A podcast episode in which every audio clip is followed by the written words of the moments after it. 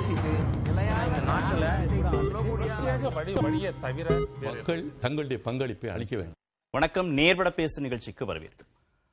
வடமாநில தொழிலாளர்கள் தொடர்பான விவகாரம் முதலமைச்சர் கோரிக்கையை தொடர்ந்து டிஜிபியோடைய கண்டிப்பை தொடர்ந்து தற்போது அரசியலாக்கப்பட்டிருக்கிறது அப்படின்னு விமர்சனங்கள் எழுந்திருக்கு. பாஜகவும் திமுகவும் பரஸ்பர குற்றச்சாட்டை முன்வைத்திருக்கிறார்கள். இது குறித்து தான் இன்றைய நேர்வட பேசாமல் உள்ள விரிவா பேச இருக்கிறோம். திராவிட இயக்க தமிழர் பேரவையின் தலைவர் திரு சுப்பையாபாண்டியன் பங்கேற்றிருக்கிறார். பதிப்பாளர் திரு ஆழி செந்திநாதன் இணைந்திருக்கிறார். வலதுசாரி கருத்தாளர் திரு சூரிய நாராயணன் இணைந்திருக்கிறார். தொழில் இந்திய தொழில் முனைவோர் சங்கத்துடைய தலைவர் திரு ரகுநாதன் இணைந்திருக்கிறார். விமர்சகர் திரு வில்சன் இன்னும் சற்று நேரத்தில் இணைய இருக்கிறார். வணக்கம். திரு அண்ணாமலை அறிக்கையிலிருந்து திரு சுபவிட்ட வந்து 3 கேள்விகள் இருக்கு. அதிலிருந்தே தொடங்கிடலாம்.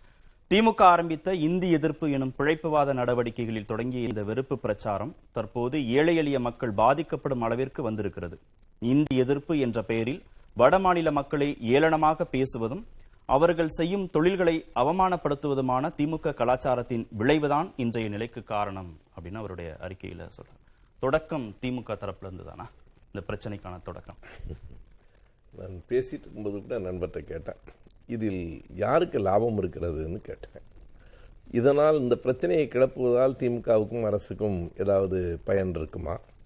யார் இதனால் பயன்பெறலாம் என்று கருதுவார்களோ அவங்க தான் தொடங்குவார்கள். இது ஒரு பக்கம் இருக்கட்டும். அண்ணாமலை அவர்களினுடைய இந்த செய்தியை தாண்டி இப்போ நான் வருவதற்கு முன்னால் இந்தியா டுடேயில் லைவாக அவர் ஒரு நேர்காணல் கொடுத்துட்டு இருந்தார். அதையும் நான் பார்த்துட்டு தான் வந்தேன். 4 மணி நேரம் ஆச்சு. இந்தி எதிர்ப்பு அது வடநாட்டிலிருந்து வந்திருக்கிற ஏழை மக்களை பாதிக்கிற அளவுக்கு வந்திருக்கிறது. அங்கே இருக்கிறவங்கெல்லாம் பானிபூரி விற்கிறவங்கன்னு இழிவாக பேசுனது காரணம். இதான் அவர் சொல்கிற ஸ்டேட்மெண்ட். நீங்கள் எப்போதும் திராவிட இயக்கத்தின் தொடக்கத்திலிருந்து ஏழை எளிய மக்களை பொது உடைமை இயக்கமோ திராவிட இயக்கமோ இழிவுபடுத்தியதே இல்லை. பெரியார் நடத்திய போராட்டமே 1950 அக்டோபரில் தொடங்கி 5 மாதங்கள் நடந்தது. 5 மாதங்கள் எங்கே நடந்ததுன்னா, அந்த மார்வாரிகள் கடைக்கு, துணிக்கடைக்கு முன்னாலேயும் ஆரியபவனுக்கு முன்னாலும் நடந்தது. 2 செய்தி. ஒரு நாளும் ஏழைகளுக்கு எதிராக நடக்கல, செல்லாராம்ஸுக்கு எதிராக. அதுவும் அந்த 2 போராட்டங்களிலும் 5 மாதம், சரியாகி சொன்னால் 151 நாள்கள் நடந்தன. ஒரு நாள் ஒரு இடத்தில் கூட எந்த வன்முறையும் இல்லை. இது ஒன்று. 2வது, இந்தி எதிர்ப்புக்கும் இங்கே வந்திருக்கிற தொழிலாளர்களை அடித்து நொறுக்கணும் என்பதற்கும் எந்த தொடர்பும் இல்லை. முதல்ல நான் என்ன கேட்குறேன்னா, இது எங்கேருந்து தொடங்குது? அந்த தைனிக் ஜாக்ரன் என்கிற ஒரு இதழும் ஒரு உத்தரப்பிரதேசத்தை சார்ந்த பாரதிய ஜனதா கட்சியினுடைய செய்தி தொடர்பாளர் அந்த பிரசாந்த் குமார் ராவ் என்கிற அவர் போட்ட அந்த ட்வீட், 2 பேர் மீதும் பொது தமிழக அரசு வழக்கு பதிவு செய்திருக்கு. அது வந்து இப்போ ட்ரிகர் பண்ணியிருக்க அந்த பிரச்சனையை. ஆனால் அதற்கு முன்பு திமுக எம்பி திரு தயாநிதி மாறன் வடமாநில தொழிலாளர்களை எங்கள் வீட்டு வேலை செய்பவர்கள், கூர்கா வேலை செய்பவர்கள், கட்டிட வேலை செய்பவர்கள் என்றெல்லாம் அவர்கள் செய்யும் தொழில்களை அவமானப்படுத்தி மேடையில் பேசினார். அமைச்சர் திரு பொன்முடி வட இந்திய தமிழக வட இந்தியர்கள் தமிழக தெருக்களில் பானிபூரி விற்பவர்கள் என்றார். அமைச்சர் திரு மூர்த்தி வடமாநில வணிகர்களை தமிழகத்தில் தொழில் செய்ய அனுமதிக்க கூடாது என்று வெறுப்புணர்வை தூண்டினார். இதெல்லாம் முன்னாடி செஞ்சாச்சு. அதனுடைய வெறுப்பு இருந்துட்டே இருந்துச்சு. எதனாலையும் டர்னிங் பாயிண்ட் ஒன்று. இதை சொன்னதற்கும் ஒரு காரணம் இருக்கு. யாரையும் இழிவுபடுத்துவதற்காக, எந்த தொழிலையும் குறைத்து மதிப்பிடுவதற்காக சொல்லல. இந்தி படித்தால் வேலை கிடைக்கும், நாங்க என்ன வேலை கிடைத்திருக்கிறதுங்கிறது சொன்னது. அதாவது இந்தி படித்தால் வேலை கிடைக்கும். இந்தி படிக்காததுனால திமுக கழகம், திராவிட இயக்கம் எல்லாம் இந்தி படிப்பதை தடுத்த காரணத்தால் இன்னைக்கு வடநாட்டில் வேலை வாய்ப்பெல்லாம் போயிடுச்சு. ஏன் வடநாட்டில் இருக்கிறவங்க இங்கே வேலைக்கு வராங்க? அதுவும் என்ன வேலைக்கு வராங்க? உழைக்கும் மக்களுக்காக. நாம் உண்மையிலேயே கோவிட் காலத்தில் கூட பீகார் வரைக்கும் நடந்து போன அந்த மக்களுக்காக நாம் உண்மையிலேயே துயரப்பட்டோம். அதனால அந்த மக்கள் மீதல்ல, நீ படித்தால் இவ்வளோ பெரிய வேலையெல்லாம் கிடைக்குங்கிற, கடைசியாக பானிபூரி தானே இங்கே விற்றுக்கிட்டு இருக்கிறாங்கன்னு அமைச்சர் பொன்முடி கேட்டார். அதுதான் அதனுடைய சாரமே தவிர அவர்களை இழிவுபடுத்துவதில்லை. அதனால பிரச்சனை வரவே இல்லை. நீ அவர்களை, தயாநிதி மாறனை, பொன்முடிய, மூர்த்தியை கண்டிச்சிருந்தா, முதலமைச்சர் கண்டிச்சிருந்தா இந்த நிலைமை உருவாயிருக்காதுன்னு அவர் சொல்றாரு. ஒண்ணு திமுக தான் அதுக்கு பொறுப்பேற்கணும். இல்ல, கண்டிக்க வேண்டியதே இல்லை. அவங்க ஒன்றும் தப்பா சொல்லல.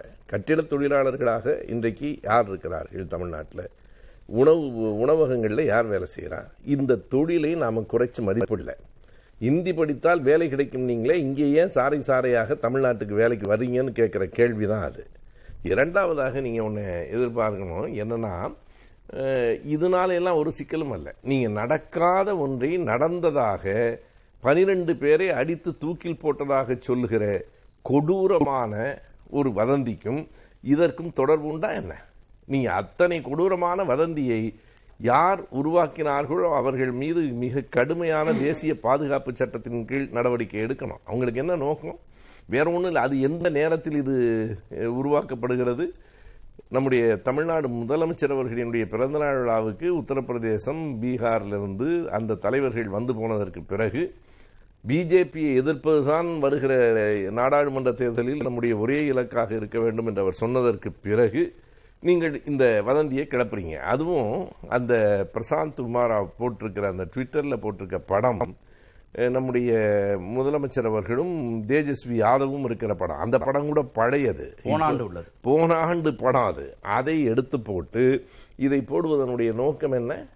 இதை பார்த்ததுக்கப்புறம் தமிழ்நாட்டில் அடித்து தூக்கில் போடுறாங்கன்னா பீகாரில் இருக்கிற, உத்தரப்பிரதேசத்தில் இருக்கிற தமிழர்களை அவங்க அடிப்பாங்கல்ல, அதுக்கப்புறம் இங்கே மறுபடியும் எதிர்வினை வரும்ல. ஒரு அமைதியான தேசத்தில் ஒரு மத கலவரத்தை ஏற்படுத்துவது போல ஒரு இன கலவரத்தை ஏற்படுத்துவது, இதுதான் அந்த நோக்கம். ஓகே, திரு சூரியநாராயணன், அதுதான் நோக்கமா? ஒரு அண்ட்ரஸ்ட் கிரியேட் பண்ணணும் தமிழ்நாட்டிலையும் பீகார்லையும்.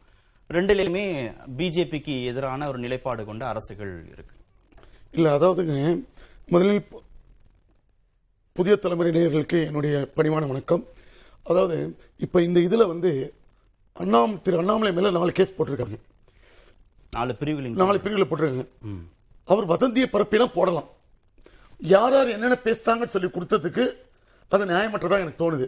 இப்ப இது முழுக்க காரணம் அரசியல்வாதிகள். நான் திமுக காரங்க சொல்ல மாட்டேன். ஒருத்தர் ஒர்க் பர்மிட் வாங்கிட்டு வரணுங்கிறாரு, தமிழ் தேசியமும் மிஸ்டர் ஸ்ரீமான் நினைக்கிறார், அவர் சொல்லியிருக்காரு. இப்ப மோடியோட சொந்த தொகுதியான மணிநகருக்கு நான் போயிருக்கேன் பல தடவைகள். அங்க 3 லட்சம் பேர் தமிழர்கள் இருக்காங்க. அதே மாதிரி பெங்களூர்லயும் மகாராஷ்டிராலையும் இருக்காங்க. அங்கங்க ஒர்க் பர்மிட்டு தமிழர்களை சொன்னா அப்ப தமிழர்களுக்கு துரோகம் பண்றதுன்னு அர்த்தம். அது சொல்லவே முடியாது. இன்னொன்னு சொல்ல போனா Article 19(1) படி இந்தியாவில் உள்ள அனைவரும் இந்தியாவிலேயே எங்கு வேணாலும் தங்கலாம். காஷ்மீர் இருந்துச்சு, அதையும் மாண்புமிகு பிரதமர் மோடி அவர்கள் சொத்து கூட வாங்கலாம்னு கொடுத்துட்டார். புரியுதுங்களா? நமது தேசம், நமது இந்தியா. எங்க இன்னும் சொல்ல, நம்முடைய இவர் கணியின் பூவென்றார் சொல்லியிருக்காரு, யாதும் ஊரே யாவரும் கேளீர். கேட்கறது கிடையாது. எல்லாரும் நம் நாட்டு சொந்த மக்கள், சகோதரர்கள் சகோதரிகள் அப்படின்னு சொல்லும் போது, இப்ப வந்து ஒருத்தர் வந்து சொல்றார் ஒர்க் பர்மிட் வாங்கி தமிழ்நாட்டில் பண்ணுங்கிறார். இப்ப இட்லி தோசை பல்லாயிரம் ஹோட்டல்கள்ல நார்த் ஒர்க் பண்றான். அவங்க எல்லாம் போகும்போது முதலாளி உட்கார்ந்துருப்பான். இட்லி தோசை காஃபி கொடுக்கறது யாரு இருப்பார்? லாஸ். பல பில்கள் எல்லாமே காலி ஆயிடும். எவ்வளவு பல யாருமே இங்க வேலை செய்ய வரக்கூடாதுன்னு நாங்க சொல்லல. இல்ல, ஒரு நிமிஷம். வர்றவங்க வந்து குற்ற செயல்கள்ல சிலர் ஈடுபடுகிறார்கள். ஒரு நிமிஷம். அவங்களை கண்காணிப்பதற்கான ஒரு தரவத்தை அறிக்கையை நான் மாறுபடுறேன். ஏனென்றால் இப்ப தமிழகத்துல அதிகம் பேர் ஜெயில இருக்கவங்க தமிழர்களா இருப்பாங்க. ஒரு சிறு ஒரு 10 பேர் 20 பேர். இதுதான் இஸ்லாமியர்களையும் இஸ்லாம் பயங்கரவாதம் சொல்லக்கூடாது. ஏன்னா ஒருவர் 30 கோடி பேர்ல 10 பேர் 20 பேர், அதுவும் பாகிஸ்தான் தூதர் செய்யறதுல தீவிரவாதிகள் சொல்லணும். அதாவது குற்றம் இழைப்பவர்கள் மதம் கிடையாது, இனம் கிடையாது. இது கூட சைவத்தை சொன்னேன். பெரம்பூர்ல 30 கிலோ தங்கத்தை வந்து வட இந்தியர் கொள்ளையர்கள் எடுத்து வழங்கலாம். நீ 30 கிலோ தங்கத்தை வச்சிருக்க, ஒரு வாட்ச்மேன 10,000 போட முடியல, அப்ப போலீஸ்காரங்க போய் நிற்பாங்களா? வட இந்திய தொழிலாளர்கள் இங்க வர்றதுனால வாழ்வாதாரம் பாதிக்கப்படுது, குற்ற செயல்கள் இருக்கு. இல்ல, இந்த மாதிரியான செய்திகளை வந்து தொடர்ந்து அவங்களுடைய அரசியல் நிலைப்பாடா வெளிப்படுத்திட்டு இருக்காங்க அரசியல்வாதிகள். பிரச்சனை வந்து இங்க 12 பேரை நகங்கள்லாம் விரல்லாம் வெட்டி தூக்கு போட்டாங்க, 15 பேரை தூக்கு போட்டாங்க, அதுல 12 பேர் செத்து போயிட்டாங்கன்னு போட்ட ட்வீட்டுக்கு அப்புறம் யார் போட்டது? ஜோத்பூர்ல வீடியோவை போட்டாங்க. ராஜஸ்தான் காங்கிரஸ் மாநிலத்தில் அந்த வீடியோவை நம்ம பார்த்தோம். இதெல்லாம் வந்து, அதாவதுங்க, அப்ப திரு சீமான் சொல்லும் போதே முதலமைச்சர் அரசியல்வாதி பேச போறாங்க. கடைசியில் யார் கஷ்டப்படுறாங்க தெரியுங்களா? பாவம் யூனிஃபார்ம் காவல்துறை தான். அவங்களை வந்து காவல் தெய்வங்களை எந்த எதிர்கட்சியோ சட்டம் ஒழுங்கு சரியில்லை, ஆதாரம் கொடுக்க மாட்டாங்க. அப்ப கஷ்டப்படுவது காவல்துறை தான். இல்ல இது போட்டது வந்து இந்த மாதிரி ட்வீட்டை போட்டு இந்த மாதிரி தவறான செய்திகளை பரப்புனது வந்து பீகார் பிஜேபி தான். அவங்களுடைய அதிகாரப்பூர்வ ட்விட்டர் ஐடியில அவங்களுடைய கட்சி நிர்வாகி செய்தி தொடர்பாளர் உத்தரப்பிரதேசத்தில் ஒரு செய்தி தொடர்பாளர் பண்றாரு. எலான் மஸ்க் ட்விட்டரோட ஓனர் சொல்லியிருக்காரு, எங்களுக்கு இதுல பல கோடி ட்விட்டர் அக்கௌண்ட் இஸ் ஃபேக்குங்கிறார். இது வந்து இது பீகார் பிஜேபிங்கிறது நம்முடைய ஸ்காட்லாந்து யார்டுக்கு சமமான தமிழக காவல்துறை கண்டுபிடிச்சு சொல்லும். அது வரைக்கும் நம்ம வந்து யாரையுமே பண்றோம். குற்றத்தை நிரூபிக்கிற குற்றம் அக்யூஸ் தான். சரி, இதுல அண்ணாமலையோட ஸ்டாண்ட் எப்படி இருந்தது? அண்ணாமலை இதை எப்படி அணுகுனார் இந்த விவகாரத்தை? இல்லையா, அண்ணாமலை வந்து தமிழகத்தில் எந்தவித வட இந்திய தொழிலாளர்களுக்கு எந்தவித பிரச்சனையும் இல்லை, வட இந்திய தொழிலாளர்கள் தாக்கப்படவில்லை என்று ஒரு ஸ்டேட்மெண்ட்ல இருக்கு. அது உண்மைதானே? தாக்கப்படவில்லை, வட இந்திய தொழிலாளர்கள் இருக்குங்க. நிறைய இந்தியில வீடியோ போடுறாங்க, இந்தியில போடுறேன். நான் புதிய தலைமுறைக்கு என்னுடைய சகோதர வட இந்திய தொழிலாளருக்கு நான் நீங்க அனுமதி கொடுத்தால் 50 செகண்ட் நான் சொல்ல ரெடியா இருக்கேன். என்ன சொல்லுங்க, நான் இந்தியிலே சொல்லுவேங்கிறோம். ஏன்னா அது நீங்க புதிய தலைமுறைக்கு ஒரு உதவியா இருக்கும். என்ன வேண்டுகோளவே கொடுப்பேன்.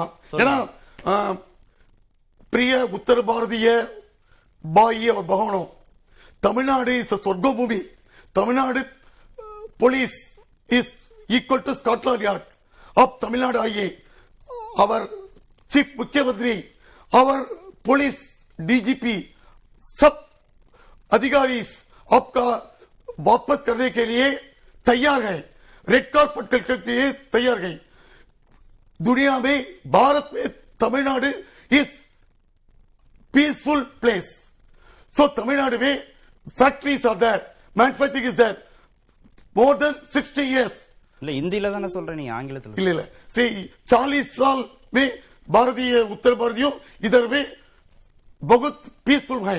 सो मैं आपको सिर में नमस्कार करने चाहिए. आप तमिलनाडु वापस करो.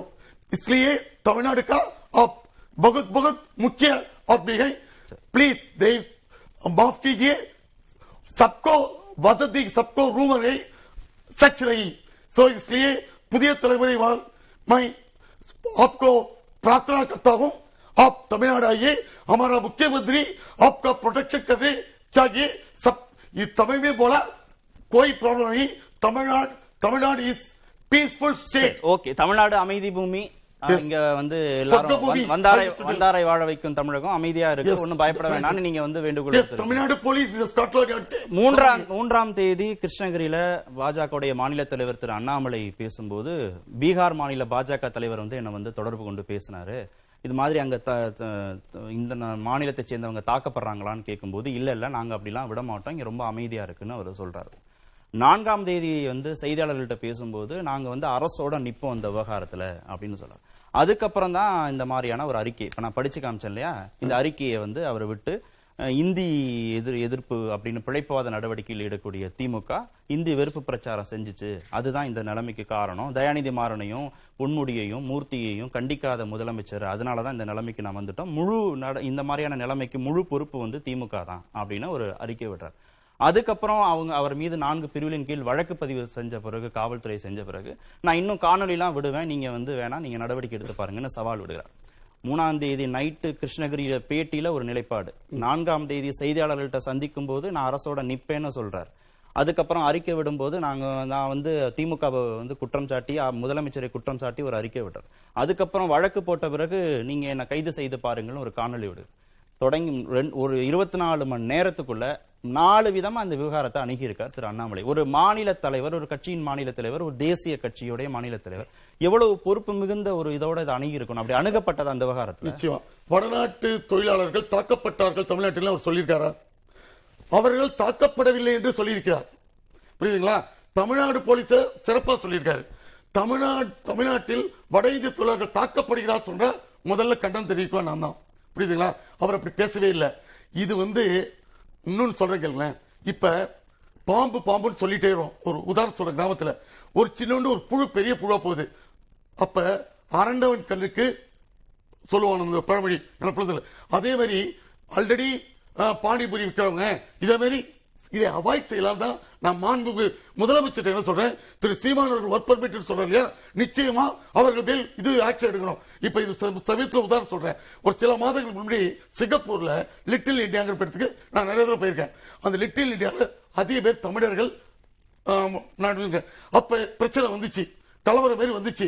அப்ப வந்து சிங்கப்பூர் மந்திரிகள் அங்க போனாங்க, லிட்டில் இந்தியாவில் போய் அவங்க வந்து உங்களுக்கு சேஃபு, நீங்க தான் உருவாக்குறீங்க அப்படின்னு சொல்லி. ஏன் இன்னும் சொல்ல போனா ஓமந்துரா கட்டின போது கட்டட தொழிலாளருக்கு அப்ப அர்ச்சனா ராமசுந்தரம் ஐஏஎஸ் அவங்களுக்கு வந்து மிகப்பெரிய விருது கொடுத்தாங்க அந்த வட இந்திய தொழிலாளர்களுக்கு.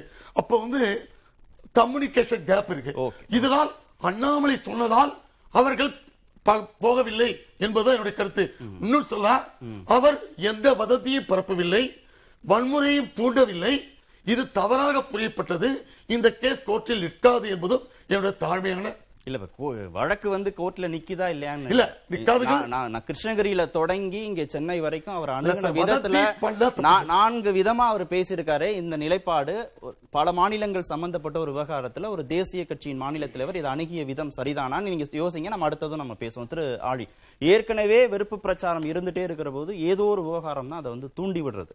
அப்போ ஏற்கனவே பேசினவங்க மேலாம் வழக்கு போடலை, ஏற்கனவே பேசினவங்க மேலாம் நம்ம குற்றச்சாட்டு வைக்காம திடீர்னு ஒரு ட்வீட் போட்டவர் மேல மட்டும் நடவடிக்கை எடுக்கிறது, சட்ட ரீதியான நடவடிக்கைகள், வழக்கு பதிவு செய்யறது சரிதானா? அவர் பார்வையிலிருந்து அப்படிதான் பார்க்கணும். அதாவது வந்து மக்கள் மத்தியில வந்து எப்பயுமே சில ஏளன பேச்சுகள், கேலி கிண்டல்லாம் இருக்கதான் செய்யும். காலங்காலமாக வந்து தமிழர்களை வந்து வட இந்தியாவில் மதராசின்னு ஒரு ஒரு நெகட்டிவ் டோன்ல சொல்றதெல்லாம் பார்த்துருக்குறோம். ஒவ்வொரு ஸ்டேட்லையும் இன்னொரு ஸ்டேட்ல இருக்கவங்க மேலே இதை போல சின்ன சின்ன குற்றச்சாட்டு கிடையாது, ஒரு கேலி கிண்டல் ஒன்று இருக்கும். அவர் ஐயா சுப்பையாபாண்டியன் சொன்னதை போலவே இந்தி படித்தா வேலை கிடைக்குன்னு நீ சொன்ன இல்லை வந்து வந்து வடநாட்டில் பற்றி உயர்வாக நீங்கள் பேசுகிறீங்க, ஆனால் இங்கே அவங்க வந்து பானிபூரி விற்க தானே வராங்க, இல்லை வந்து கட்டட வேலைக்கு தானே வராங்க அப்படின்னு சொல்றதுனுடைய நோக்கம் வந்து இழிவுபடுத்துறதுக்காக. எனக்கு தெரிஞ்ச எதிர்ப்புங்கிறது இந்தி பேசுகிறவர்கள் மீதான மீதான எதிர்ப்பு அப்படிங்கிறதே இந்தி திணிப்பின் மீதான எதிர்ப்பு மட்டும்தான். அந்த மொழியின் மீதான எதிர்ப்பாக இதுவரையில் நாம் வந்து மொழி பேசக்கூடியவர்கள் மீதான வெறுப்பாக மாறல இல்லை வரல. அந்த சாதாரண மக்களை நான் ஒன்று சொல்றேங்க, தமிழ்நாட்டில் வந்து இந்த இந்தி அல்லது வட இந்தியர்கள்னு சொல்லும்போது 3 கேட்டகரி இருக்கிறாங்க. முதல் கேட்டகரி பெரும்பாலும் அவங்க இந்திக்காரங்கன்னு சொல்ல முடியலனாலும் இந்தி பேசுகிற மாதிரி அவங்களை நம்ம புரிஞ்சுக்கிறதுனால மார்வாடிகள் அந்த மாதிரியான பனியா குரூப் இங்கே இருக்கிறாங்க. அவர்கள் மீது பொதுவாக பொருளாதார சுரண்டல் அடிப்படையில் இங்கே எதிர்ப்பு இருக்குது. அவங்களையும் கேலி கிண்டல் பண்ணுவாங்க, நம்பில்கி நிம்பில்கி அப்படின்னு. அதெல்லாம் வந்து சமூகத்தில் நடக்கக்கூடிய சின்ன சின்ன விஷயங்கள். மாற்றி யார் வேணா கிண்டல் பண்ணிக்குவாங்க. அதன் பிறகு வந்து 10-15 வருஷமாக இந்த ஒர்க்கிங் கிளாஸ் இங்கே வரக்கூடியதுங்கிறது தமிழ்நாட்டில் இருக்கக்கூடிய லேபர் சப்ளை டிமாண்டால் உருவாகக்கூடிய ஒரு விஷயம். ஒரு ரோடு போடுறதுக்கோ அல்லது ஹோட்டலில் வேலை செய்யறதுக்கோ தமிழ்நாட்டில் இருக்கக்கூடிய இளைஞர்கள் அதிகம் தயாராகலை. எனவே அந்த இப்போ வந்து வேற நிலையில் அவங்களுடைய ஆஸ்பிரேஷன் லெவல் மாறி போயிருக்கு, அவங்க அதுக்கு தயாராக இல்லைன்னு சொல்லும்போது அந்த இடத்த வந்து நிச்சயமாக பள்ளத்தில் தண்ணி வந்து நிரம்புற மாதிரி வரக்கூடிய போக்குன்னு ஒன்று இருக்குது. அது ஃப்ளோட்டிங் மைக்ரேஷனாக தான் பெரும்பாலும் இருக்கும். தமிழ்நாட்டில் அப்போல்லாம் எந்த எதிர்ப்பும் பெருசாக வரல. நான் 10-15 வருஷமாக இதை பார்த்துட்டு வரேன். எப்போ தமிழ்நாட்டில் இந்த பிரச்சனையில் அச்சம் வந்ததுன்னா, ஒன்றிய அரசு பொதுத்துறை நிறுவனங்களுடைய வேலைவாய்ப்புகளில் 90-95% வட இந்தியாவை சேர்ந்தவங்களை வந்து இங்கே போட்ட சமயத்தில் தான் இங்கே வந்து இது ஒரு பெரிய டென்ஷனை வந்து உருவாக்கக்கூடிய விஷயமா தமிழ்நாட்டில் மட்டும் இல்லை, இது கர்நாடகத்திலையும் இருந்தது, இருக்கு, கேரளாவில இருக்கு. 2014க்கு அப்புறமா இதெல்லாம் கிட்டத்தட்ட 2010க்கு பிறகு நான் வந்து மோடி மட்டும் சொல்லல, ஈவன் ப்ரீவியஸ் காங்கிரஸ் ரெஜிம்ல தான் இது தொடங்குச்சு. 10 வருஷமாகவே இந்த ஒரு டென்ஷன் வந்து ஒன்று இருந்துட்டு இருக்கு. அதுக்கு ஏற்ற மாதிரி தான் வந்து லோக்கல்ல இருக்கக்கூடிய போஸ்ட் ஆபீஸ்ல இருந்து, ரயில்வே ஸ்டேஷன்ல இருந்து, உள்ளூர் வங்கி வரையில வந்து இந்திக்காரங்களை போடுறாங்க. அவங்க இந்திக்காரங்க மட்டும் இல்ல, பெங்காலிங்க இருக்கிறாங்க, ஒரிசாக்காரங்க இருக்கிறாங்க, பல மாநிலங்களை சேர்ந்தவங்க இருக்கிறாங்க. தமிழ்நாட்டுக்கு வடக்கிலிருந்து வந்தவங்க எல்லாம் நமக்கு வடக்கர்கள் தான். அந்த மனநிலையிலிருந்து அது இருந்துட்டு இருக்கு. அந்த டென்ஷன் ஒன்று இருக்கு. அதனால நம்ம வேலையை பற்றிய அச்சம் வந்து மக்கள் மத்தியில் இருக்குங்கிறது உண்மை. இதை நான் மறுதளிக்கல. இப்போ யாரு தூண்டி விட்டது? இப்போ எதுவுமே தூண்டி உள்ள எதுவும் நடக்கலையே. பச்சை பொய், ஒரு ஃபேக் நியூஸை வச்சுக்கிட்டு நாம ஏன் வாதிக்கிறோன்னு எனக்கு புரியல. தமிழ்நாட்டில் இதை கலவரம் நடந்ததா? இப்போ நீங்க யோசிச்சு பாருங்க. அங்க ஒன்று அரசியல் கட்சி இல்ல, அதைத்தான் நான் கேள்வி கேட்கிறேன். அதாவதுங்க சின்ன சின்ன முரண்பாடுகள் அங்க ஒன்று இங்க ஒன்று இண்டிவிஜுவலா வரதெல்லாம், ஊதி பெருக்கப்படுறதெல்லாம் கூட நடக்கும். ஆனால் இந்த அறிக்கை தமிழ்நாட்டில் இவ்வளவு பேர் கொல்லப்பட்டாங்க என்ற அறிக்கைக்கு பின்னால் ஏதாவது ஒரு சான்றோ அல்லது ஏதோ ஒரு சின்ன விஷயத்தை பெருசாக்கிட்டாங்கன்ற மாதிரி ஏதாவது சின்ன விஷயமோ நடந்ததா? இது என்ன நடந்தது? மிக தெளிவான பொலிட்டிக்கல் பிரச்சனை இது. நான் உங்களுக்கு அதை வந்து நான் சுருக்கமா சொல்லிடுறேன். இன்னைக்கு வந்து இந்தியா 2024 எலெக்ஷன் வருது. இந்த எலெக்ஷனில் பாரதிய ஜனதா கட்சி ஜெயிக்கணும் அப்படின்னா அவங்களுக்கு ரெண்டு பெரிய கேம் பிளான் முக்கியமானது. எல்லா கட்சிக்கும் இருக்கிற மாதிரி தான் அவங்களுக்கு இருக்குது. நான் அதை பொலிட்டிக்கலாக பார்க்கும்போது அப்படி தான் அணிவகுப்பாங்க. எதிர்கட்சிகள் ஒன்றா சேரக்கூடாது, இதுதான் முக்கியமானது. எதிர்கட்சிகள் ஒன்றா சேராமல் இருந்தால் மட்டும்தான் ஏற்கனவே நடந்த மாதிரி இந்த முறை ஜெயிக்க முடியும் அப்படிங்கிற எண்ணத்தில் மிக தெளிவாக தமிழ்நாட்டு முதலமைச்சர் மு க ஸ்டாலின் அவர்களுடைய பிறந்தநாள் விழாவுக்கு உத்தரப்பிரதேசிலிருந்து அகிலேஷ் யாதவும் பீகார்ல இருந்து தேஜஸ்வி யாதவும் வராங்க. ரெண்டாவது நாளே இது நடக்குது. இது இந்த சாதாரண கணக்கோட மக்களுக்கு புரியாதா? பீகார் சட்டமன்றத்தில் எதிரொலிக்குது. அப்போ அங்க என்ன பேசுவாங்க, தமிழ்நாட்டுல நம்மளை கொல்றாங்க, அந்த முதலமைச்சரை இவங்க பார்க்க போறாங்க, இந்தி பேசுற மக்களுடைய அல்லது பீகாரிகளுக்கு எதிரி என்று அந்த சாதாரண மக்கள் மத்தியில ஒரு எதிர்ப்புணர்வை உருவாக்கக்கூடிய ஒரு வேலை. அதை அங்க இருக்கிற எல்லா மீடியமும் அங்கதான் எனக்கு அச்சம் வந்தது. அதாவது ஒருத்தன் மீன் போடுறான், ஒரு பிஜேபி சேர்ந்த ஒரு யாரோ ஒருத்தர் உள்ளூர் பிரமுகர் போடுறாரு அப்படின்னாலும் கூட அதை எடுத்துக்கிட்டு டைனிக் பாஸ்கர் மாதிரியான மிக பிரபலமான பத்திரிகைகள், அங்கே இருக்கக்கூடிய ஊடகங்கள் எந்த சம்பவமும் நடக்காத போது, அதாவது ஒரு சின்ன கலவரம் நடந்து அதை நான் பெரிய கலவரமா ஊதி பெருக்கிறேன்னா கூட நான் யோசிக்க முடியும். எதுவுமே நடக்காத ஒரு இடத்துல ஒரு நாலு நாளா இதை பேசுறாங்க அப்படின்னு சொல்லும் போது மிக தெளிவாக ஹிந்தி வெர்சஸ் நான் ஹிந்தி என்கின்ற பிளவை உருவாக்க அவர்கள் விரும்புகிறார்கள் என்றுதான் எனக்கு தெரியுது. இந்த தமிழ்நாட்டில் இவ்வளவு நீங்க சொல்றீங்களா கேலி கிண்டல் பண்றாங்கன்னு, அந்த தமிழ்நாட்டில் தான் பேண்டமிக் சமயத்தில் இங்கே இருந்த வடநாட்டு தொழிலாளர்களுக்கு உள்ளூர் மக்களும் மற்றவர்களும் போட்டி போட்டுட்டு உதவி செஞ்சாங்கன்றதையும் 1000 உதாரணத்தோடு நான் காட்ட முடியும். அவர்களுக்கு நாங்களே செஞ்சிருக்கிறோம். எவ்வளவோ பேருக்கு உதவி செஞ்ச அந்த நேரத்தில் சாப்பாடு கொடுக்கறதுலேருந்து எல்லாமே அவர்களை நட்டாற்றில் விட்டு சென்று போனது தான் இந்த கவர்மெண்ட் 1000 கிலோமீட்டர் நடக்க வச்சது. இல்ல வட மாநிலத்தவர்களால இங்க வாழ்வாதாரம் பாதிக்கப்படுது, குற்றச்செயல்கள் நடக்குது, ஓட்டிங் பேட்டர்ன் மாறிடும்னு அவர் சொன்ன சில கட்சியின் தலைவர்கள்லாம் பேசும்போது ஏன் அரசு அவங்க மேல எல்லாம் நடவடிக்கை இல்ல, அந்த மாதிரி அச்சத்தை வெளிப்படுத்துறதுனாலே அது குற்றம் ஆயிடாது. ஏன்னா பல மாநிலங்கள்ல பல்வேறு விஷயங்கள் நடக்குது. இன்னைக்கு பெங்கால்ல அது மிகப்பெரிய பிரச்சனையாக மாறி இருக்கு.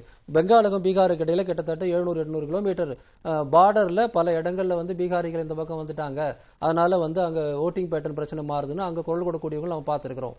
மகாராஷ்டிராவில் அதே போல மும்பை முழுக்க மராத்தி தலைநகரமாக இல்லாமல் இந்தி தலைநகரமாக மாறிவிட்டதுன்னு சொல்லிட்டு அங்க பேசுறவங்களும் நம்ம பார்த்திருக்கிறோம். பெங்களூர்ல இந்த பிரச்சனை எதிரொலிச்சிருக்கு. அதாவது அன்செக்டு மைக்ரேஷன் சொல்லுவாங்க, கட்டுப்படுத்தப்படாத மைக்ரேஷன் ஒரு இடத்துல நடக்குதுன்னா சில எதிர்விளைவுகள் உருவாகும். ஆனா எந்த இடத்துல யாரும் அடிக்கல. இது ஒரு பிரச்சனை, இந்த பிரச்சனையை பேசணும்னு தான் பேசியிருக்காங்களே ஒழிய உள்ளூர் மக்கள் மீதான தாக்குதல் அப்படிங்கிறது தமிழர்கள் வேணா 4 இடத்துல வாங்கிட்டு வந்திருக்கலாம், தமிழ்நாட்டில் எனக்கு தெரிஞ்சு நடக்கலை. என்ன பிஜேபியோட கேம் பிளானாக நான் நினைக்கிறது என்னன்னா, எப்படி இந்து முஸ்லீம் அப்படிங்கிற ஒரு பிளவை உருவாக்கி நீங்க இந்துக்கள் எல்லாம் இந்துக்களுக்கெல்லாம் நான் தான் பாதுகாவலன், நீங்க எல்லாம் எங்க கிட்ட தான் வரணுங்கிற ஒரு அரசியலை முன்வைக்கிறார்களோ, அதே போல வட இந்தியாவில் இருக்கக்கூடிய இந்தி பேசக்கூடிய இந்த 2 மாநிலம் தாங்க ரொம்ப முக்கியம். உத்தரப்பிரதேசில் 80 சீட்டு, பீகார்ல ஒரு 40 சீட்டு. இந்த 120 அவங்க அடைஞ்சா மீதி எல்லாத்தையும் அவங்க மேக்கப் பண்ணிக்க முடியும், 272 கூட. இந்த 2 இடத்துல அவங்களுக்கு மிகப்பெரிய பிரச்சனை. இன்னைக்கு நிதிஷ்குமார் வெளியே போனதுனால பீகார்ல, உத்தரப்பிரதேசத்தில் அகிலேஷ் இன்னும் பெரிய ஸ்ட்ராங்கான காம்படிட்டரா மாறல. ஆனா பீகாரை பொறுத்தவரையில மிகப்பெரிய பிரச்சனை அவங்களுக்கு இருக்கு. அவங்க ஜெயிக்க முடியுமா இல்லையாங்கிறது பெரிய பிரச்சனை இருக்கு. அதனாலதான் மிக தெளிவாக பீகாரியை குறி வைக்கிறாங்க.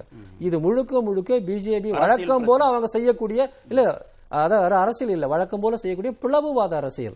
மதத்தின் அடிப்படையில் இந்த மக்களை பிளவுபடுத்துவதை போலவே மொழியின் அடிப்படையில் பிளவுபடுத்தக்கூடிய வேலை தான் இது. நான் கேட்கிறேன், தமிழ்நாட்டில் பிரச்சனை இருந்து என்ன கேளுங்க, நான் எனக்கு காரணத்தை என்னன்றது கண்டுபிடிக்க முடியும். எந்த சிக்கலும் இல்லாம எதுவுமே இல்லாத ஒரு பொய் செய்தியை 4 நாள் நார்த் இந்தியன் மீடியா உட்காந்து பேசுதுன்னு சொன்னா வேற எந்த காரணத்தையும் உங்களால சொல்ல முடியும்? முதல்வருடைய பிறந்தநாள் விழாவுக்கு 2 விளையாட தலைவர் போன பிறகுதான் முரசொலியும் அதை பத்தி விரிவாக இருக்காங்க. திரு பொன் வில்சன், இதுல அரசியல் லாபம் கிடைக்கிறதுனால தானே அதுல பாஜகவுக்கு ஒரு பொலிட்டிக்கல் கெயின் இருக்கு அதுல? இல்ல, நான் என்ன சொல்றேன்னா, இந்த விமர்சனங்கள் ஒரு காலகட்டத்திலும் எல்லா அரசியல் கட்சிகளும், மாநில அரசியல் கட்சிகளும் இதை காலகாலமாக செய்து கொண்டுதான் வந்திருக்கின்றன. அதோட வீரியம் வேண்டுமானால் மாறுபாடு இருக்கலாம். அதாவது வடநாட்டவரை பொறுத்த வரைக்கும் முதலாளிகளை குறித்து பெரிய விமர்சனம் மாநில கட்சிகள் நடத்தினது கிடையாது. உடல் உழைப்பை கொண்டு வர தொழிலாளிகளை குறித்து விமர்சனம் நடக்குது, அது ஓட்டுக்காக நடக்குது. எல்லா கட்சிகளும் அதை செய்துட்டு இருக்காங்க. இந்த முறை பிரச்சாரத்துல எல்லாம் கொஞ்சம் எல்லை மீறி போயிட்டாங்க. அந்த எல்லை மீறி போய் அந்த தொழிலாளிகளுக்குள்ளேயே மாநிலத்துக்குள்ளே இருக்கிற தொழிலாளர்கள், மாநிலத்திலிருந்து வெளியேந்து வந்த தொழிலாளர்களுக்குள்ள ஒரு போராட்டமோ ஒரு மன வேறுபாடோ ஏற்படுகிற அளவுக்கு அதை கொண்டு போய் விட்டாங்கன்னா, அப்பெல்லாம் பீகார் சட்டமன்றத்தில் எதிரொலிக்கல, உத்தரப்பிரதேசத்தில் எதிரொலிக்கல, பத்திரிகைகள்லாம் எழுதல. இங்க வந்து திரு ஸ்டாலினை வாழ்த்திட்டு தேஜஸ்வி யாதவும் அகிலேஷ் யாதவும் உத்தரப்பிரதேசமும் பீகாரும் போய் இறங்கின உடனே ட்வீட் போட்டு சட்டமன்றத்தில் எதிரொலி. அதான் எந்த ஒரு விஷயமும் ஒன்னே ஒன்று குறிக்கிறாரு. நான் வந்து இந்த மொழி உரிமை தொடர்பாக எல்லா மாநிலங்களிலும் தொடர்பு இருக்கிறதுனால எங்களுக்கு வந்து தகவல் சொல்றேன். இந்த பிரச்சனை எதிரொலிச்ச அதே நேரத்தில் ஒரிசாவில இருந்து ஒரிசா மக்களை ஒரிய மக்களை தாக்குறாங்களா அப்படின்னு சொல்லிட்டு பதற்றத்தோடு அங்க இருக்கக்கூடியவர் எங்களுக்கு போன் பண்ணாரு. அதே போல வங்காளிகள் அடிக்கிறாங்கன்னு சொல்லிட்டு வந்து செய்தி பரவியதாக வெஸ்ட் பெங்கால்ல இருந்து பங்களா போக்கோங்கிற அமைப்பை சேர்ந்தவர்கள் எங்களுக்கு போன் பண்ணாங்க. இது பீகார்ல மட்டும் நடக்கல, இந்த பிரச்சாரம் ஒரிசாவிலும் நடந்திருக்கு, பெங்கால். எனக்கு வந்த கால் அடிப்படையில் சொல்றேன். நீங்க சொன்னது மாநிலங்களை எதிரொலிச்சிருக்கு. நீங்க தொடர் என்னன்னா, இப்போ புரட்சி வெடிக்கும் அப்படின்னு சொன்னா பிரச்சனை வராது. ஆனா எங்கேயோ ஒரு புரட்சி வெடிச்சிருச்சுன்னு வந்துச்சுன்னா பிரச்சனை வரும். அதுதான் இப்ப பிரச்சனை. ஒண்ணுமே நடக்கல, அது நடந்துருச்சுன்னு சொல்லிட்டு பயத்துல வெளியேறாங்க. யார் வெளியேறாங்க? ஹோலி பண்டிகைக்கா போறாங்க. பீகார் மக்கள் வந்து மனசுக்குள்ள அவங்களுக்கு அந்த பயம் வந்து ஹோலி பண்டிகைக்கு வெளியேறவங்க 80% இருக்கும். ஒரு 20% அங்க இருக்கிறவங்க இயற்கையாகவே அந்த புரளியை நம்பி அந்த பெற்றோர் என்ன செய்யறாங்க, வந்துரு வந்துருன்னு சொல்றதால கொஞ்சம் பேர் வெளியேறாங்க. மக்கள்கிட்ட இயல்பாக இருக்கிற பிரச்சனை, இங்க இருக்கிற மக்கள்கிட்ட இருக்கக்கூடிய பிரச்சனைங்கிறதுலாம் யதார்த்தமானது, அது புரிஞ்சுக்க முடியும். ஆனா யாரு ட்ரிகர் பண்றாங்க? அரசியல் கட்சிகளை. ஒரு குறிப்பிட்ட ஒரு கட்சி பாஜக சேர்ந்தவங்க மட்டும்தானே வந்து ட்வீட் பண்ணிருக்காங்க. அவங்க அதுதானே நம்ம கிட்ட ஆதாரமா இருக்கு. பீகார்ல பிஜேபியோட ட்விட்டர் ஹேண்ட்லிங்ல இருந்தா அவங்க வழக்கு போட்டாங்க. அவங்கள அந்த கட்சியை சேர்ந்தவங்க தான் பிரசாந்த் குமார் ராவ் வந்து அவர் தான் பண்ணிருக்காரு அப்படின்றது நம்ம பார்த்தோம். அது பண்ணிருக்காரு. அதே மாதிரி இந்த 4 பேர் கொண்ட குழு வந்தாங்க, ஊரக வளர்ச்சித்துறை செயலாளர் பாலமுருகன் தலைமையில.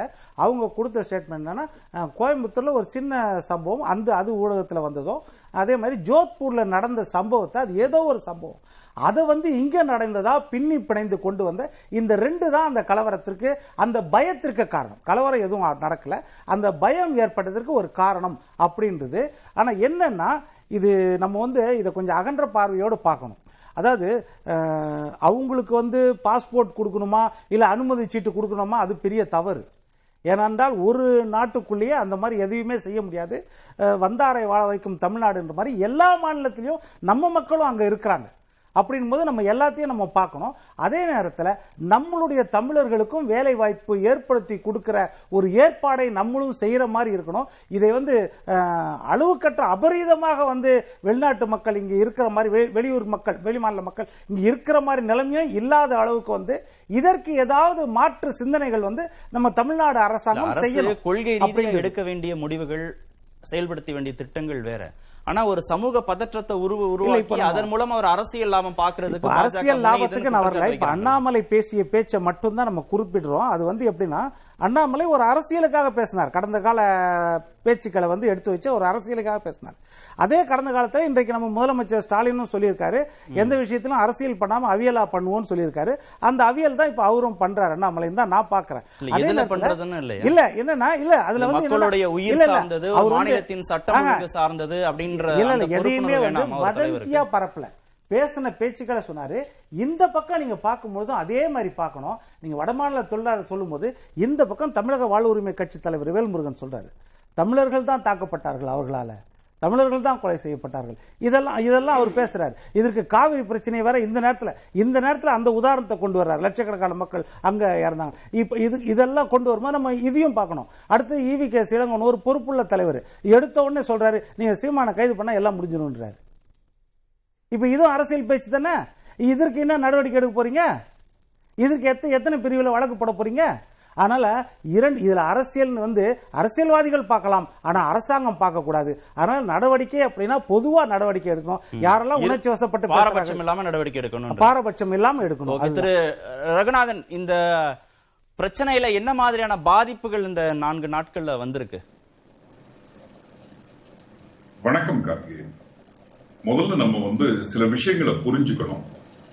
கண்ணாடி வீட்டிலிருந்து கல்லெறிகிற மாதிரியான ஒரு தருணம் இது. ஊர் 2 பட்டால் கூத்தாடிக்கு கொண்டாட்டம். இப்ப நம்ம டிபேட் வந்து பொலிட்டிக்கலா இது நடந்ததா அப்படின்றத பத்தி பேசிக்கிட்டு இருக்கோம். ஆனால் இதனுடைய பாதிப்பு வந்து இங்க இருக்கக்கூடிய தொழில் நடத்துபவர்களுக்கு தான். மார்ச் மாதம் ஏற்கனவே 3 வருடங்கள்ல 2 வருடங்கள் மார்ச்சும் போது பிசினஸ் செய்ய முடியாமல் ஒரு லாக்டவுன்ல இருந்த காலகட்டம். தமிழகம் மிகப்பெரிய அளவுல முதலீடுகளையும் தொழிற்பேட்டைகளையும் தொழிற்சாலைகளையும் கொண்டு வந்து கொண்டிருக்கக்கூடிய காலகட்டம். இங்கே இன்றைக்கு நம்ம காண்பது என்ன? 40 to 50 லட்சம் புலம்பெயர்ந்த தொழிலாளர்கள் தமிழகத்தில் இருப்பதாகத்தான் தகவல் எங்களுக்கு. இன்றைக்கு 20%, 30% அவர்கள் பங்களிப்பு இல்லை. ரியல் எஸ்டேட் ஆகட்டும், ஹோட்டல் ஆகட்டும், ஸ்பா ஆகட்டும், அக்ரிகல்ச்சர் ஆகட்டும், விவசாயத்திலும் புலம்பெயர்ந்த தொழிலாளர்களை நம்பித்தான் இருக்க வேண்டிய ஒரு காலகட்டம். Plumber, fitter, loadman, traders, delivery boys, brick manufacturing, road construction அடிக்கிட்டே போலாம். பவுண்டரியில பாத்தீங்கன்னா உங்க இதுலயே போட்டுட்டு இருக்கீங்க, வார்ப்பட தொழிலகத்துல 2 லட்சம் பேர்னு. அப்ப 40 to 50 லட்சம் புலம்பெயர்ந்த தொழிலாளர்கள் இங்கு இருந்து கொண்டிருக்கிறார்கள். நல்லபடித்தான் இருந்து கொண்டிருக்கிறார்கள், நன்றாகத்தான் வாழ்ந்து கொண்டிருக்கிறார்கள். ஒரு பக்கத்துல நம்ம இன்னொரு பக்கம் புகையை கலப்புறோம். என்ன கலப்புறோம்? தமிழகத்தில் இருப்பவர்களுக்கு வாய்ப்பில்லை, தமிழகத்தை போதைக்கு அடிமையாகிவிட்டார்கள், தமிழர்கள் அதிக எதிர்பார்ப்பு, அதெல்லாம் எதுவுமே இல்லை. வாய்ப்புகள் அதிகமாக இருக்கு. மக்கள் வருகிறார்கள், வேலை செய்கிறார்கள், உழைக்கிறார்கள். அவர்களை முறைப்படுத்தப்பட வேண்டும், அவர்களது வாழ்வாதாரத்தை நன்றாக வைத்துக் கொள்ள வேண்டும், அதில் அனைவரும் அக்கறை காட்ட வேண்டும். அதை விட்டுவிட்டு இந்த நேரத்திலே இத மாதிரியான சம்பவங்களை பெரிதுபடுத்துவது, ஊதி பெரிதாக்குவது, அதிலே குளிர்காய நினைப்பது மிகப்பெரிய ஒரு அச்சுதலை தமிழகத்திற்கு தேடி தந்துவிடும். அதே நேரத்தில் இந்த 4 அரசு எப்படி கையாளுதுன்னு நினைக்கிறீங்க? இந்த அரசு வந்து நிச்சயமாக பாராட்டப்பட வேண்டிய ஒன்று. இந்த 4 நாட்கள்ல நான் இன்றைக்கு காலையில தான் கோயம்புத்தூர்ல இருந்து வந்தேன், நேற்றுக்கு நான் திருப்பூர்ல இருந்தேன். அப்போ ஒவ்வொரு ஃபேக்டரியில இவங்க இருக்கக்கூடிய இடங்கள் அனைத்திற்குமே போலீஸ்ல இருந்து, லேபர் மினிஸ்ட்ரியில இருந்து போய் பார்த்து பேசி எப்படி இருக்காங்கன்னு பார்த்து அஷூரன்ஸஸ் கொடுக்கிறோம். இது நடக்கிறத கண்கூட பார்த்தேன். மிக அதிக அளவுல அக்கறை எடுத்து பூதாகாரமாக வெடிக்கக்கூடிய ஒரு பிரச்சனையை நன்றாக கையாண்டிருக்கிறோம். ஆனால் இதிலிருந்து கற்றுக்கொள்வது என்ன? அதுதான் நம்ம பார்க்கணும் கார்த்திகேயன். இது வந்து ஏற்படுத்தப்பட்டதுக்கு பல காரணங்கள் இருக்கலாம், ஆனால் தமிழகம் ஸ்தம்பித்து விடும் இதனால். இதை இன்னொரு முறை நடக்க விட்டால் அப்ப நம்ம என்ன பண்ணணும்? இந்த மாதிரி ஒரு சாராரை சார்ந்து பொருளாதாரம் இருப்பதிலிருந்து விடுபட வேண்டும். அப்படி விடுபட வேண்டிய கட்டாயம் ஏன் வருகிறது அப்படின்னு பார்த்தோம்னா, தமிழகத்தில் இருக்கும் இளைஞர்களை கட்டாயமாக இத மாதிரி ஒரு வேலைக்கு போயாக வேண்டும். இப்ப நம்ம வந்து ஐடிஐ நடத்துறோம், ஸ்கில் ட்ரைனிங் இன்ஸ்டிடியூட் நடத்துறோம். கிட்டத்தட்ட 2.5 லட்சம் தமிழர்கள் அதுல திறன் வளர்த்து கொண்டிருக்கிறார்கள். அடுத்ததாக நாம் கொண்டு வர வேண்டியது 6 மாதம் கட்டாய வேலை அப்படின்ற ஒரு கண்டிஷனை கொண்டு வரணும். எப்படி வளர்ந்த நாடுகள்ல மிலிட்டரிக்கு ஆள் இல்லாத பொழுது கண்டிப்பாக மிலிட்டரியில் பயிற்சி எடுக்க வேண்டும் என்ற ஒரு நிலை வருகிறதோ, அதே மாதிரி தமிழகத்திலே ஸ்கில் டெவலப்மெண்ட்ல படிக்கப்பட்டவர்களுக்கு கட்டாய வேலை என்பது ஏற்படுத்தப்பட வேண்டும். இன்ஜினியரிங் படித்த மாணவர்களுக்கு 9th semester வேலை செய்ய வேண்டும் என்ற ஒரு நிலையை உருவாக்க வேண்டும். வெளி மாநிலத்திற்கு சென்று விடுபவர்கள் உள்ளே கவனித்துக் கொள்ள வேண்டிய அவசியத்தை ஏற்படுத்த வேண்டும். எப்படி மெடிக்கல் படித்தாக்க ஹவுஸ் சர்ஜன்சின்ற பேர்ல தமிழகத்துல கிராமத்துல சர்வ் பண்ணணும் இருக்கோ, அதே மாதிரி இன்ஜினியரிங் இங்க படித்தால் 9th semester இங்கு இருக்கும் இண்டஸ்ட்ரியில வேலை செய்யணும்ன்றது வரணும். தரவுகள் இருக்கணும். இல்லாம இங்க பிசினஸ் பண்ண முடியாத ஒரு சூழல் தான் இப்ப இருக்கா? நிச்சயமாக அவர்கள் இல்லாமல் பிசினஸ் நடப்பது மிக மிக மிக கடினமான ஒரு செயல் கார்த்திகேயன். எந்த ஒரு இண்டஸ்ட்ரி, இப்ப ஸ்பா இண்டஸ்ட்ரி எடுத்துக்கங்க, ஹெல்த் இண்டஸ்ட்ரி எடுத்துக்கங்க, 85% to 90% புலம்பெயர்ந்த தொழிலாளர்கள் தான் இருக்கிறார்கள்.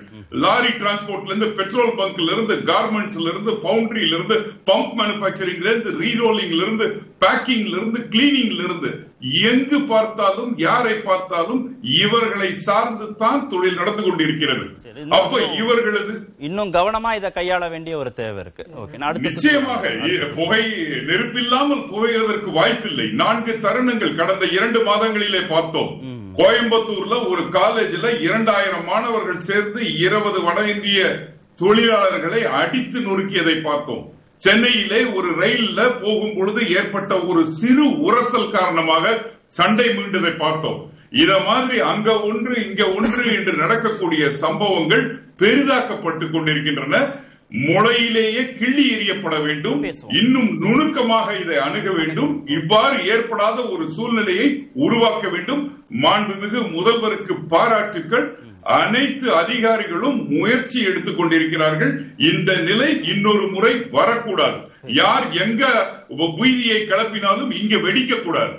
அதிலிருந்து நம்ம ப்ரொடெக்ட் ஆகணும். அதற்கு தேவையானதை செய்ய வேண்டும். நன்றி நன்றி நன்றி திரு சுவை. இப்ப பிரச்சனை ஆரம்பிச்சு அரசு இதை சரியா கையாண்டுட்டுச்சு, அதனால தொழில் நிறுவனங்களுக்கான போதிய பாதுகாப்பு இருக்கு, நம்பிக்கையும் இருக்கு. ஆனா மீண்டும் இந்த பிரச்சனை தலைதூக்கிடக்கூடாதுங்கிறதா அவங்களுடைய அச்சமா இருக்கு. ஏன்னா அவங்களை நம்பிதான் இங்க தொழில் பண்றாங்க. அதை பல தொழில் செய்யறவங்களும் அதை வெளிப்படுத்துறாங்க. இது எப்படி இதை வந்து இன்னும் மீண்டும் மீண்டும் இந்த பிரச்சனை தலை தூக்காம எப்படி சரி பண்றது?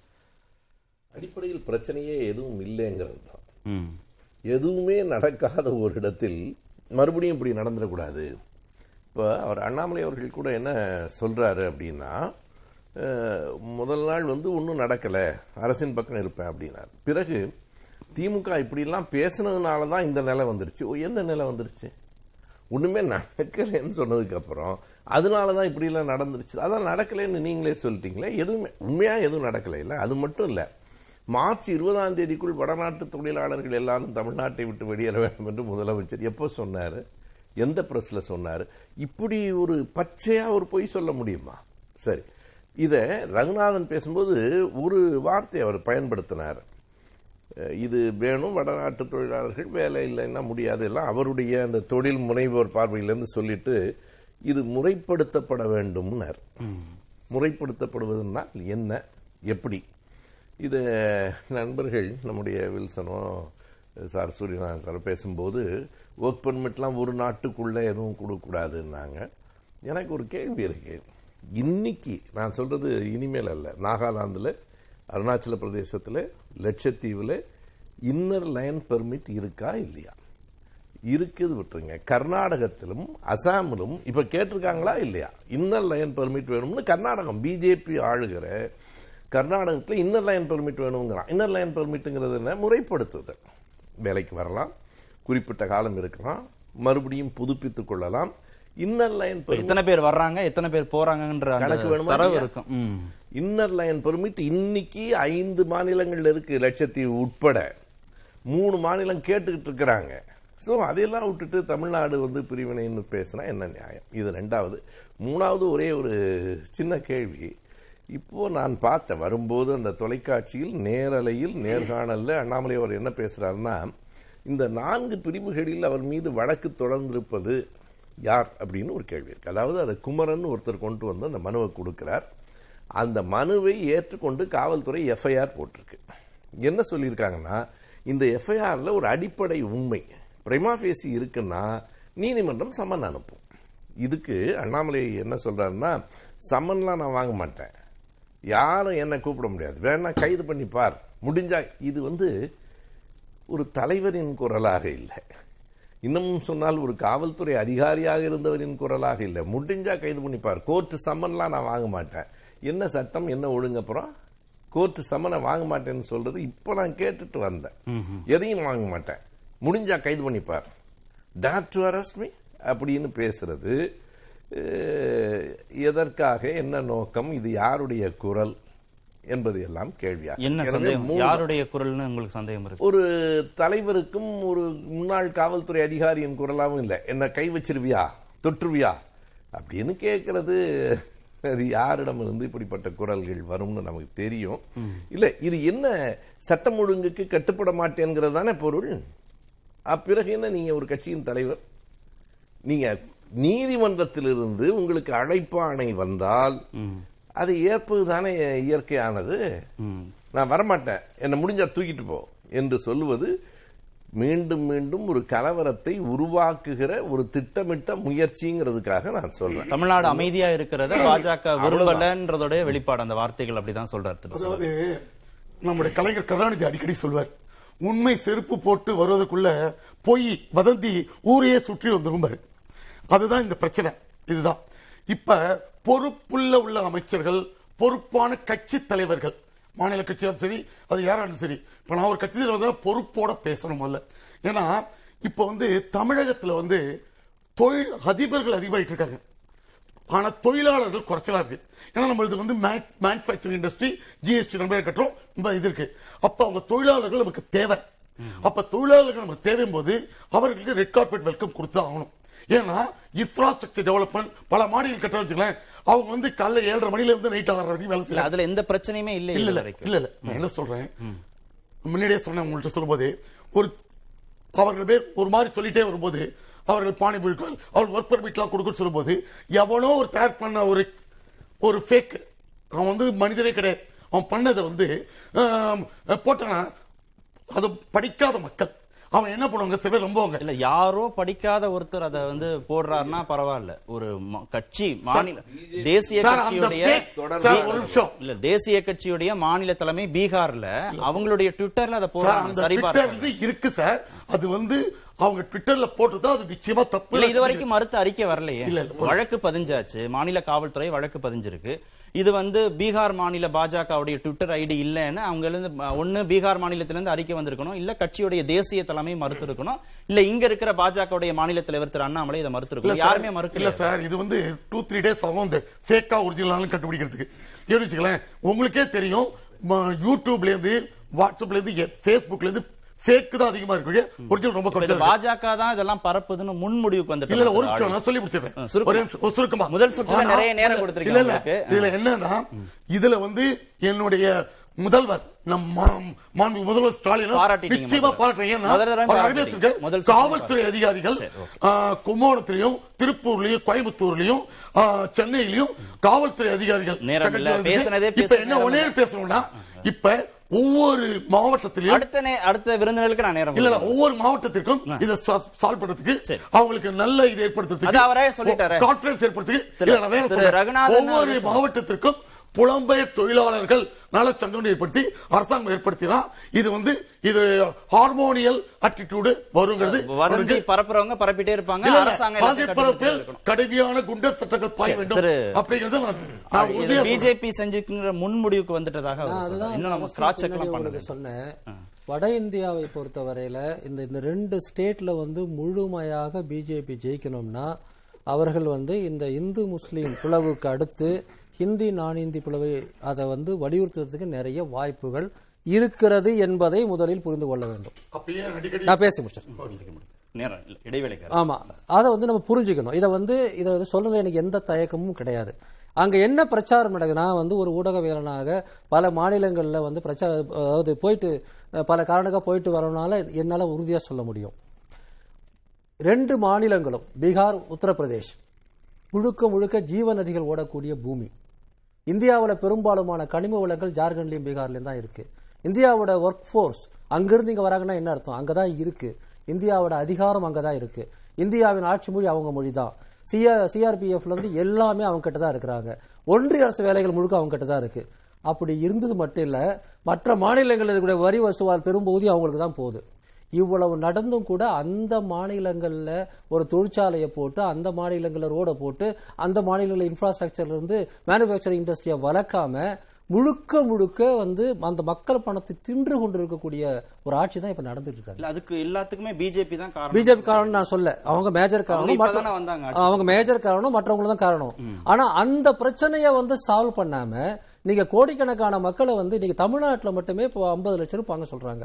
கேரளாவில், கர்நாடகத்தில், ஆந்திராவில், மகாராஷ்டிராவில், டெல்லியில், ஏன் பீகாரிகள் வந்து நார்த் ஈஸ்ட் முழுக்க நீங்க பங்களாதேஷ் போறாங்க. அந்த மக்கள் தொகை Indian population studies institute of population ஸ்டடிஸ்ங்கிற ஒரு நிறுவனம் நான் வரும்போது நான் பார்த்துட்டு தான் வந்தேன். அவங்க என்ன சொல்றாங்கன்னா பீகாரில் இருக்கக்கூடிய அந்த ஒரு ஸ்டேட் மட்டும் நான் சொல்றேன், அந்த மக்கள்ல 50% குடும்பங்கள் they are exposed to migration. சரிவாதி மக்கள் மைக்ரேஷன்ல இருக்கிறாங்க. இதை தமிழ்நாட்டுக்கார அமெரிக்காவுக்கு போறதோ அல்லது கேரளாக்கார மிடில் ஈஸ்ட் போறதோ நீங்க கம்பேர் பண்ண முடியாது. இது டிஸ்ட்ரெஸ் மைக்ரேஷன், அது வேற. இது ஆஸ்பிரேஷன் லெவல்ல போறது வேற. எனக்கு பிழைக்க முடியாம நாங்க போல, எனக்கு இதோட பெட்டரான ஆப்பர்ச்சுனிட்டி வேணும்னு நாங்க போறேன்.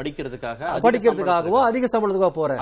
அப்போ இந்த சூழலை வந்து மறைக்கிறதுக்கோ அல்லது மூடி மறைக்கிறதுக்கோ அவங்க வைக்கிற வாதம் என்ன தெரியுங்களா, இந்தியாவில் இருக்கிற எல்லா வேலை வாய்ப்பும் இந்திக்காரர்களான உங்களுக்கு தான் நாங்க எடுத்து தரோம், நாங்க தான் அதை செய்யறோம். எனவே வந்து உங்களுடைய ஓட்டு எனக்கு வேணுங்கிற அரசியல் ஓப்பனா சோசியல் மீடியாவில செய்யறாங்கன்றத முதல்ல புரிஞ்சுக்கணும். நாம இல்ல ஓட்டு போட்டுருவாங்களா எல்லா ஹிந்திக்காரங்களும் பாஜக? கடந்த 2 எலெக்ஷன்ல நடந்ததெல்லாம் பார்க்கும்போது எனக்கு என்னவா தான் நடக்கும், அவங்களுக்கு 2 ஸ்டேட் போதுங்க, இப்போதைக்கு மீது எல்லா இடத்தையும் வாங்கிடுவாங்க. அந்த 2 ஸ்டேட் தான் முக்கியம், அதனுடைய அரசியல் தான் இது. அதான் கேட்கிறேன், நடக்காத ஒரு சம்பவத்தை ஒரு பிஜேபி காரர் பெருசுப்படுத்துறது கூட நான் பெருசா நினைக்கல, அது இயல்புதான். ஏன்னா ஃபேக் நியூஸ்ல வாழ்ந்துட்டு இருக்காங்க. ஒட்டுமொத்த மீடியா உலகம் 4 நாளா அதை டிபேட் பண்ணுதுங்கிறது தான் எனக்கு அதிர்ச்சியா இருக்கு. எத்தனை சின்ன சின்ன சிறு சம்பவங்கள் இந்தியாவில் நடந்துட்டு இருக்கு ஒவ்வொரு நாள். தமிழ்நாட்டில் மட்டும்தான் 2 இடத்துல இப்போ கோயம்புத்தூர்லயோ இல்ல சென்னையிலயோ வந்து சட்டை பிடிச்சி எடுத்தாங்களா? இதே போல சம்பவங்கள் இந்தியாவில் வேற எங்கேயுமே நடக்கலையா? தமிழ்நாட்டுக்காரங்களுக்குள்ளேயே கூட இந்த பிரச்சனை நடக்காம திருப்பூர்ல போனீங்களா திருவண்ணாமலைக்காரன் திருப்பூர்காரனுக்கு தான் பிரச்சனை வரும். இது திட்டமிட்ட அரசியல் இதுக்கு பின்னாடி இருக்குதுங்கிறத நாம மறந்துட பேசுவோம். திரு பொன் வில்சன், வடமாநில தொழிலாளர்கள் பற்றிய வதந்தியை பரப்புறதுனால பாஜகவுக்கு அரசியல் லாபம்னு சொன்னாங்க. நிறைய ஊடகங்கள்ல வடமாநில தொழிலாளர்கள் பேசக்கூடிய பேட்டிகள் செய்திகளே வருது. ரொம்ப பாதுகாப்பா இருக்கும் தமிழ்நாட்டில் அப்படிங்கறத அவங்களே ஆமோதிக்கிறாங்க. இது ஒரு பொலிட்டிக்கல் கெயினை பாஜகவுக்கு அவங்க விரும்பினாலும் கொடுக்குமா இந்த மாதிரியான முயற்சி? பெரிய கெயினுக்காக அவங்க இதை சொல்லியிருப்பாருன்னு நான் நினைக்கல. எதிர்ப்பு அரசியலை நடத்தணும் அரசுக்கு ஏதாவது ஒரு வகையில், அதுக்காக அதை சொல்லியிருப்பாருன்னு தான் நான் நினைக்கிறேன். அதுக்காக ஒரு அரசியல் லாபம் தானே, அவ்வளவுதான். அது வந்து ஒன்றும் பெரிய லாபத்தை கொடுக்கும் கிடையாது. ஏன்னா திராவிட முன்னேற்ற கழகம் தமிழ்நாடு மட்டும் சம்பந்தப்பட்டதாக இல்ல, உத்தரப்பிரதேசம், ஜார்க்கண்ட், பீகார்னு பல மாநிலங்கள் சம்பந்தப்பட்டதா இருக்கு. அந்தந்த மாநில அரசியலுக்கும் இது கை கொடுக்கணும் ஒருவேளை பாஜக நினைக்கலாம் இல்ல. அந்த இடத்துல அவங்களுக்கு ஏற்கனவே அட்வான்டேஜ் இருக்குது, இதை வச்சு அவங்களுக்கு பெருசா அங்க அரசியல் பண்ண முடியாது. சிலர் வந்து இன்டென்ஷனோட பண்ணிருப்பாங்க, சிலர் வந்து உணர்ச்சி வசப்பட்டு பண்ணிருப்பாங்க அப்படின்ற மாதிரி எடுக்கிறேன். ஏன்னா நான் இப்போ ஆந்திரால இருந்து நம்ம வரும்போது மாணவர்கள் அடிக்கப்பட்டாரு, அது எல்லா ஊடகத்திலேயும் வந்து மிகைப்படுத்தப்பட்ட செய்தியாக தான் இருந்துச்சு. ஆனால் அது எதுவும் பெரிய கலவரத்தில் போய் முடியல. ஆந்திராவில் தமிழ் மாணவர்களை அடிச்சாங்க வழியிலன்னு அது எல்லாருமே நம்ம உணர்ச்சி வசப்பட்டு அது ஃபார்வர்ட் பண்ணியிருப்போம். இல்லை என்ன ஆழி என்ன வருத்தப்படுறாருன்னா ஒன்றுமே நடக்கலை, ஆனால் இது ஊதி கடந்த 4 நாட்களாக பெருசாக பேசப்பட்டு விவாதங்கள் நடந்துட்டே இருக்கு. அப்போ இதான் எதிர்பார்த்தாங்க, அது நடந்துருச்சு அப்படி இல்லை, எதுவும் நடக்கலையே, அதுதான் நடக்கலை. நான் என்ன சொல்றேன், அரசாங்கத்தை பொறுத்த வரைக்கும் மிக திறமையாக இதை கையாண்டு அவர்களுக்கு நம்பிக்கை ஏற்படுத்தி கொடுத்தாங்க. அதுல நம்மளுக்கு வந்து ஒரு விஷயத்துல அவர் சரியா பண்ணாரு. சிராக் பஸ்வான் வந்து அப்பாயின்மெண்ட் கேட்டாரு, கொடுக்கல, அது மிக சரியான விஷயம். ஏனென்றால் அதுல வந்து நீங்க வந்து ஆளுநர் அது ஆளுநரை பாக்குறது தவறு கிடையாது, அரசாங்கத்தை பார்க்கும்போது அது அரசியல் ஆகும். ஆளுநரை பார்த்துட்டு போலாம், அது அரசு வந்து அது கொடுக்கலன்றது மிக சரியான விஷயம். ஆனால் என்னன்னா அந்த குழு வந்தது ஒரு நெருடல் தான் நம்மளுக்கு. ஏன்னா அந்த குழு கிட்ட வந்து நம்ம சான்றிதழ் கொடுக்க வேண்டிய அவசியம் கிடையாது. நம்ம எப்பவுமே முதிர்ச்சி பெற்ற மாநிலம், வளர்ச்சி அடைந்த மாநிலம் அப்படின்றது. 3வது என்னன்னா நம்ம இன்னர் லைன் பர்மிட் பற்றி சொன்னாரு, அது அருணாச்சல பிரதேசலையும் மிசோரம், நாகாலாந்து, மணிப்பூர், லட்சத்தீவு, இந்த 5 மாநிலத்தில். கர்நாடகாவில் கேட்க தொடங்கிட்டாங்க, இப்ப கர்நாடகாவில், மேகாலயாலையும், அசாம்லயும் கேட்கறாங்க. ஆமா, 3 இடத்துல கேட்கறாங்க. இந்த மாநிலங்கள்லாம் என்னன்னா அது கொஞ்சம் சென்சிட்டிவ் மாநிலங்கள், எல்லை சம்பந்தமானது, அப்புறம் மலைவாழ் மக்கள், அப்புறம் பழங்குடியின மக்கள் அதிகமாக இருக்கிற இடம்.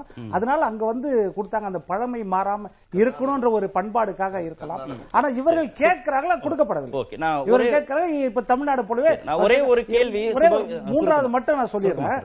அதாவது நம்ம வந்து இதை நம்ம யதார்த்தமான ஒரு இதுல பார்க்கணும், தமிழர் நலனுக்கான விஷயமா நம்ம பார்க்கணும். எப்படின்னா நம்ம வந்து அவர்களை அடிமைப்படுத்தி வைக்கல பீகார்காரர்களை, நம்ம விருப்பப்பட்டு 80% மக்களை நாம் அடிமைகளாகிவிட்டோம் அடுத்த மாநிலத்தார். அந்த மாதிரி விருப்ப அடிமையாக நாம் மாறிவிட்டோமோ, இப்ப ரகுநாதன் சொன்ன மாதிரி மீட்க முடியாத இடத்துக்கு போயிட்டோமோ, அவங்க வந்து நம்ம பொருளாதாரம் பாதிக்கப்படுமோ அந்த நம்ம கொண்டு வந்து வச்சிட்டோம்.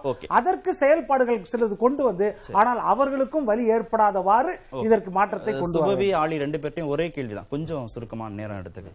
தமிழ்நாட்டில் வளரணும்னு பாஜக நினைக்கிற போது இங்க இருக்கிற வடமாநில தொழிலாளர்கள், வட மாநிலங்கள்லேருந்து வர்றவங்களை மட்டுமே நம்பி ஒரு அரசியல் பண்ணிட முடியும், அவங்களுக்கு ஒரு பொலிட்டிக்கல் கெயின் கிடைச்சி இங்க வந்து ஆட்சிக்கு வந்துட முடியும், ஓட்டிங் பேட்டர்ன் மாறிடும்னு இது வந்து ஒரு யதார்த்தத்திற்கு பொருத்தமானதா இருக்கா? இல்ல தமிழ்நாட்டில் சட்டமும் ஒழுங்கும் கெட்டு போய்விட்டது என்று சொல்லுவது அவர்களுக்கு நோக்கம் அடிப்படையில் அதுதான் பிரச்சனை.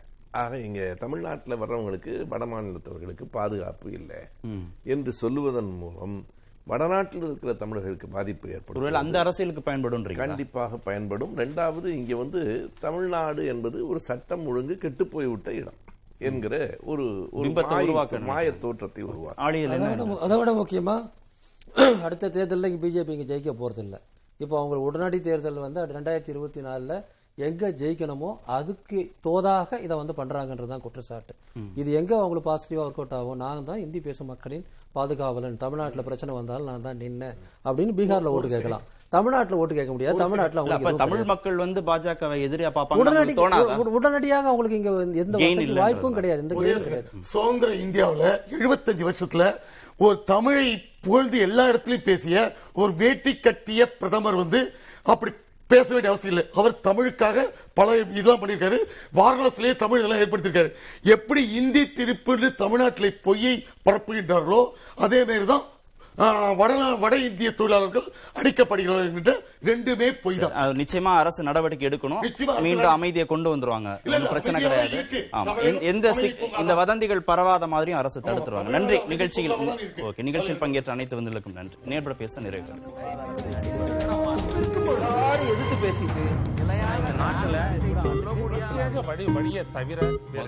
தங்களுடைய பங்களிப்பை அளிக்க வேண்டும்.